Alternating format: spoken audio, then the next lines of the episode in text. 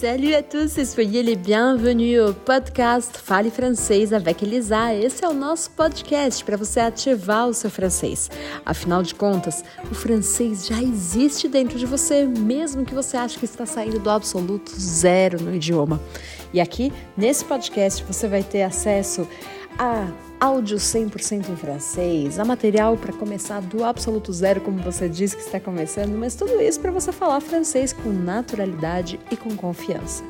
Alors, c'est parti e bora descobrir esse universo da língua francesa. Eu sou Elisa Tuchon Fingerman, franco-brasileira e professora de francês há mais de 15 anos. Alors, on y va! Vamos lá!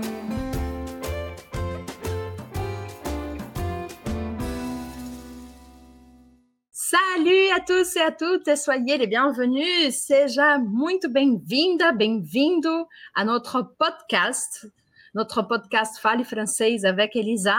Donc, bienvenue Mariana. Nous avons aujourd'hui une invitée. Je suis très contente parce que finalement, on a réussi à, à caser notre, notre rencontre par ici. Mariana, qui est prof de l'équipe du français actif Bienvenue et merci beaucoup d'avoir accepté cette invitation, Mariana. Merci, je suis très contente aussi. Super. Alors pour commencer, je voudrais que tu te présentes, que tu racontes un petit peu qui tu es et où tu habites et pourquoi tu habites là où tu habites. Très bien. Alors, moi je suis Mariana. Euh, je travaille euh, comme professeur euh, au français au français avec Elisa. Et ça fait déjà deux ans, deux ans et demi. Donc, on ça fait euh, deux ans et demi qu'on est ensemble. Et, euh, et c'est très bien. on a une super équipe. On aime bien. Les élèves sont super. Vous êtes super. Et euh, j'habite en France depuis cinq ans, bientôt six ans. Et euh, je suis venue en France pour être jeune fille au père. Donc, c'est un Mhm. programme d'échange pour s'occuper des enfants et euh, être hébergé chez quelqu'un, chez une famille. Et moi, je m'occupais m'en occupais de trois petites filles et qui étaient très sympas, très sages. Donc, c'était bien. Et c'était au centre de Paris, côté euh, Paris 9e. Et, euh, D'accord. ouais. Et comment est-ce que tu as trouvé ce programme? Comment tu as découvert le programme de jeune fille au père? Alors, c'était ma sœur qui m'avait dit. Ma sœur, elle a, en fait, elle avait une amie qui avait fait le programme il y a longtemps. À l'époque, il y avait déjà, c'est un programme qui existe vraiment, je, pense que depuis les années 70, euh, bon, il fallait voir, il faut voir depuis combien ça existe. Et en fait, elle avait euh, cette copine qui est venue et qui euh, avait appris le français. Elle est allée aux Alpes. Donc, c'était une super expérience. Il y avait de la neige, il y avait toute cette expérience avec la neige. Et moi, j'avais fini mon cours universitaire au Brésil. Et moi, je me suis dit, pourquoi pas? Pourquoi pas essayer quelque chose, apprendre le français, vivre dans un pays francophone? Et voilà, donc je me suis inscrite sur un site. J'ai discuté avec plusieurs familles. J'ai Mhm. reçu une tonne de noms. Non, non, non, non. Mais en fait, je n'ai pas abandonné. J'ai insisté. J'ai continué à insister, insister. Et à la fin, j'avais deux familles que je trouvais très sympas. Et j'ai pris ma décision finale. Et c'était avec cette famille que je suis restée trois, quatre ans ensemble. Waouh, bah, beaucoup, Oui, oui. beaucoup. Et euh, je connais pas, je connais le programme de jeune fille au père, mais j'ai jamais fait beaucoup de recherches à propos de ça. Comment tu fais pour trouver une famille? C'est toi qui dois trouver ou est-ce qu'il y a une base de données? Comment ça marche? Alors, il y a un site, il y a un site qui tu dois t'inscrire, tu fais un profil, euh, tu vas mettre, on va mettre nos informations, euh, nos formations, si on parle français, si on parle anglais, espagnol, parce que les familles sont intéressées aussi que les, que les enfants ils parlent de langues étrangères. Mhm. Donc, euh, c'est aussi intéressant d'avoir un permis de conduire parce que moi, j'ai eu énormément de la chance. Ma famille d'accueil, ils étaient à Paris. Donc, euh, moi, je ne sais pas conduire, donc c'était parfait. parce que Mhm. moi, je n'avais pas besoin de prendre la voiture. Mais effectivement, il y a des endroits où en France, ici, principalement côté de la Suisse, où il, où il y a beaucoup de places pour être jeune fille au père, qu'en fait, il faut savoir conduire, il faut avoir un permis de conduire. Donc, euh, ça dépend un Mhm. peu de, de ce que tu, de ton profil, ce que tu veux faire, où tu veux y aller. Et euh, moi, je me suis dit, impossible que je sois loin d'une gare de train, d'une station de Mhm. bus. Donc, euh, moi, j'avais choisi les familles qui habitaient Paris ou Grand Paris et banlieue de Paris. Mais c'est un, Ouais. programme très intéressant et en fait, on s'inscrit dans un, dans un site qui s'appelle Au World. Et on s'inscrit, voilà. Et après, on en doit envoyer des messages ciblés aux familles. On envoie des Mhm. messages. Bonjour, je m'appelle, nanana, je suis intéressée à devenir jeune fille au père. Et les familles décident. C'est un peu comme un Tinder, mais Ah. On va, on va matcher ou pas avec la famille. d'accord. On peut avoir des rendez-vous. Euh, Moi, j'ai fait peut-être euh, peut-être 10 entretiens. On va discuter. On peut, dé- on peut poser des questions. Est-ce que je vais avoir ma propre chambre? Est-ce que je vais avoir ma propre salle de bain? Est-ce que je dois chercher les enfants à l'école pendant le- la pause déjeuner? Ça, c'est des Mhm. questions qu'on doit. Il y a des questions qu'on doit se poser. On doit poser à la famille pour savoir ce que nous attend, en fait. Oui, Et si ces attentes sont d'accord avec euh, nos propres attentes, en fait. Ouais. bien Et, et, matcher. et dans ton cas, alors en général, quand quelqu'un est jeune fille au père, tu vas habiter chez la famille. Tu manges chez la famille aussi? Alors, moi, j'ai j'ai- j'ai- j'ai percé un peu d'argent. La famille d'accueil me donnait 50 euros par semaine. Et moi, Mhm. j'avais mon propre studio. Donc, la famille habitait dans Waouh, un... quelle chance Je ne sais pas comment j'ai réussi, mais c'était trop de chance. Effectivement, c'était une famille en or. Donc, ils habitaient au cinquième étage dans, dans le bâtiment haussmannien. Magnifique. Mhm. Plein centre de Paris. Ils habitaient au cinquième. Et la famille avait euh, une chambre, Chambre de de bonne. bonne. Exactement. Au Alors pour ceux qui ne savent pas, pour ceux qui savent pas ce que c'est qu'une chambre de bonne, est-ce que tu pourrais expliquer? Alors, les chambres de bonne, c'est quand, quand on est à Paris, on voit très bien, c'est les derniers étages des euh, bâtiments qui, c'est, euh, en fait, c'était un architecte qui s'appelle euh, Haussmann Haussmann. euh, Je sais plus quoi, Haussmann, c'est son nom de famille, Haussmann. Oui, et en fait, il fait construire des bâtiments qui ont euh, cinq étages qui étaient habités par les, le famille, et les sixièmes étaient pour le bon, ou sinon, on veut dire maintenant, un employé. Et les, les employés, ils habitaient au sixième étage. Et pourquoi les sixième étages? Parce qu'il n'y avait pas d'ascenseur. Donc, il fallait monter. C'était très difficile. Parfois, moi, oh, j'étais au bout de souffle au sixième étage. Mais euh, effectivement, c'était pour euh, les bonnes. En plus, on passe par, on va, comment je vais expliquer ça C'est les derrière, on va dire, c'est la partie, euh, comment je vais expliquer, à l'intérieur du bâtiment. Et ma porte, elle donnait à toutes les cuisines de la, des appartements. Donc, Comme j'entrais- au Brésil, on appelle ça euh, l'entrée de service. Donc il est à l'entrée de service. Mhm. Tout à fait. J'avais une entrée des services, donc comme ça, en spirale jusqu'au sixième étage. Et chaque porte correspondait, correspond à la cuisine de la famille. Donc euh, c'est c'est- c'est très, c'est très intéressant et c'est historique. Les familles les plus riches habitaient au deuxième étage parce que c'était loin de la pollution, de la pollution de voitures et tout ça, mais pas au sixième étage non plus. Donc les familles les plus aisées habitaient au deuxième et maintenant, c'est au cinquième. Les familles les plus aisées habitent au cinquième étage. Euh, et du coup, c'était, c'est petit. Les chambres de bonne, c'est généralement. Est-ce qu'il il y avait une salle de bain Parce qu'en général, il n'y a pas de salle de bain dans toutes les chambres de bonne. Il y a une salle de bain dans le couloir qui est partagée par toutes les chambres de bonne. Comment c'était chez toi? Alors moi, encore une fois, j'avais énormément de chance parce que moi, j'avais un, un petit studio avec euh, coin cuisine. Donc j'avais une cuisine où je devais entrer un peu euh, des côtés. Je faisais ma vaisselle un peu euh, comme ça, dans un angle. Mais euh, et j'ai aussi j'avais une salle de bain. euh, tout, tout minuscule, mais il y avait tout. Il y avait toilette, il y avait euh, douche, euh, il y avait tout. Je sortais pas, mais mes voisins de couloir, eux, ils allaient au palier.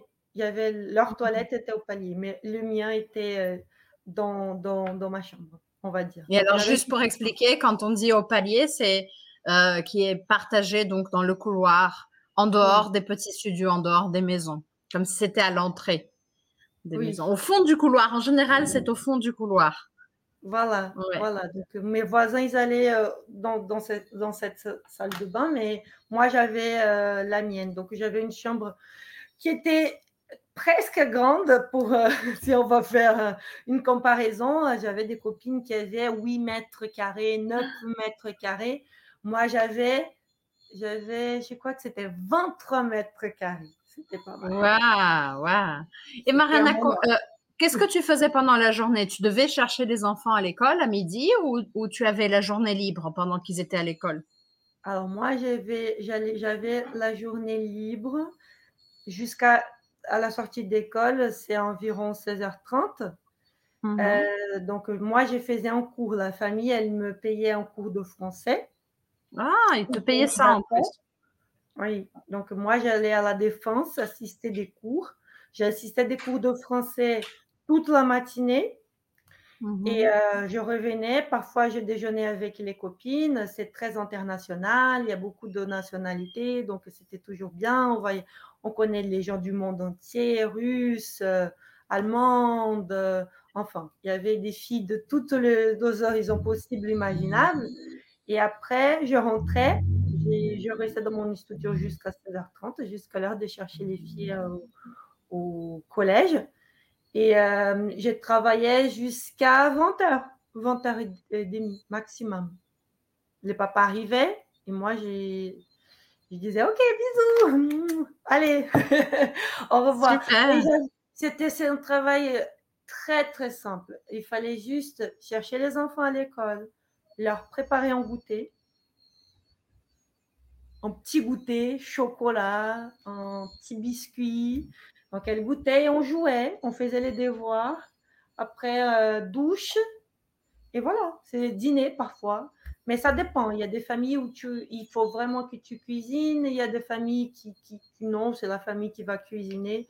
Donc, ça dépend. Il n'y a pas vraiment de règles. C'est en fait la famille qui va dire ses conditions et toi qui vas accepter ce qui te convient ou pas. Hmm. Donc, tu recommandes ce programme pour les gens qui ont envie de, de connaître. Il y a un âge, non? Il y a un certain âge qui est accepté.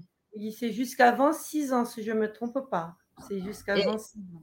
non, non, non, non, non, non, non. En France, c'est jusqu'à 30 ans. Et aux États-Unis, c'est jusqu'à 26 ans, c'est ça. D'accord. Et plus pour les femmes? Plus, pour les femmes, mais en fait, c'est possible aussi. J'avais des collègues euh, euh, garçons aussi qui s'en occupaient, euh, des, généralement des garçons, tous les coups. Oui, d'accord. Et tu parlais, tu parlais pas français quand tu es allée? Non, non, j'ai parlé un peu. J'avais déjà fait une licence, mais c'est différent. À, l'université, on apprend français. On était à, l'université, on apprenait des choses Voltaire, des choses du genre très littérature, grammaire. Et en fait, on arrive ici et on a un enfant devant nous qui ne parle pas du tout comme les livres, qui ne parle pas du tout comme la grammaire. Et en fait, tu apprends énormément. Moi, je savais mmh. parler le français, mais j'ai des copines qui ne parlaient rien de français. Et c'est mmh. les enfants les enfants ont une capacité incroyable de d'expliquer parce qu'ils n'ont pas de pitié, hein. ils n'ont aucune pitié, ils vont juste. Ils parlent rapidement, ouais. Ils vont parler rapidement et ils vont. Mais tu comprends pas, Mariana? Oh Mais en fait, c'est une expérience euh, parce que ils, parfois ils maîtrisent pas une autre langue, donc ils vont ils apprennent aussi à discuter avec quelqu'un qui est étranger et je trouve que c'est un programme incroyable pour les familles, pour les enfants, pour nous aussi, parce qu'on vit avec une famille.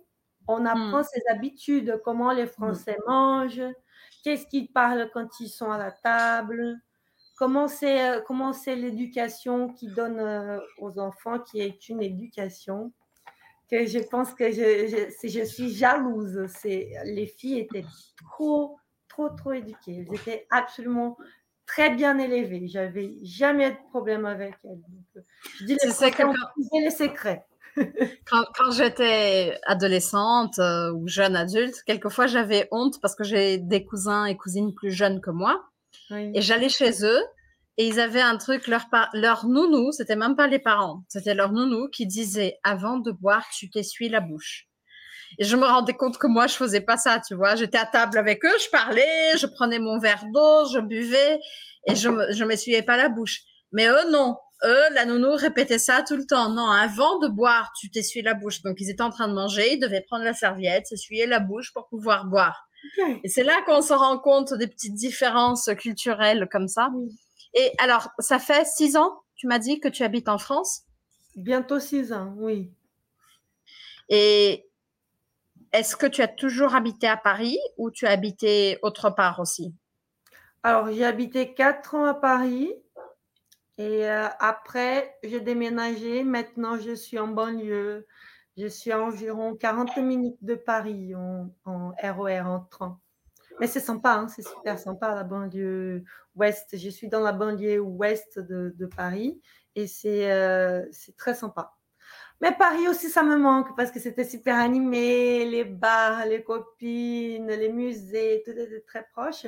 Mais c'est très sympa aussi la banlieue de Paris. C'est très. Pourquoi tu aimes la banlieue? Qu'est-ce qu'il y a? Alors, c'est surtout les calmes.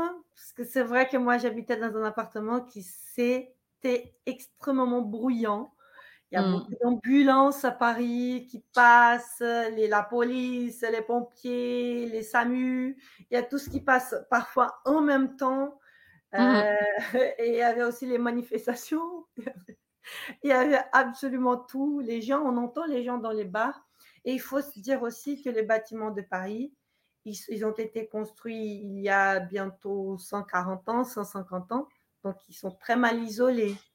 Il y a l'isolation qui est vraiment, on entend tout.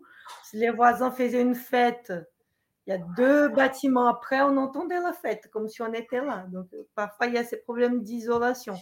Et en banlieue, c'est plus tranquille. Effectivement, c'est plus parfois famille. Il y a beaucoup de familles, beaucoup de familles avec des enfants. Euh, beaucoup de, de, personnes qui sont retraitées, qui sont à la retraite, qui cherchent un peu de, de, du calme et du, du vert, de, la verdure, voir euh, beaucoup d'espaces verts. Il y a beaucoup d'espaces verts en dehors de Paris et c'est ça qui est, qui est intéressant. Moi, je trouve. E voilà! Espero que você tenha gostado do episódio de hoje. Lembra que você pode ouvir quantas vezes você quiser, e mesmo que você não tenha entendido 100%, é ouvindo cada vez mais que você vai criar a possibilidade e a capacidade justamente de melhorar o seu entendimento em francês. Se você gostou desse episódio, não deixe, ou se você também quer ativar o seu francês, falar, entender francês com confiança e com naturalidade, não deixe de se inscrever aqui no podcast para você receber os próximos episódios.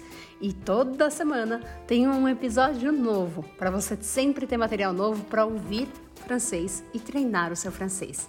Merci beaucoup et à la semaine prochaine. Até a semana que vem.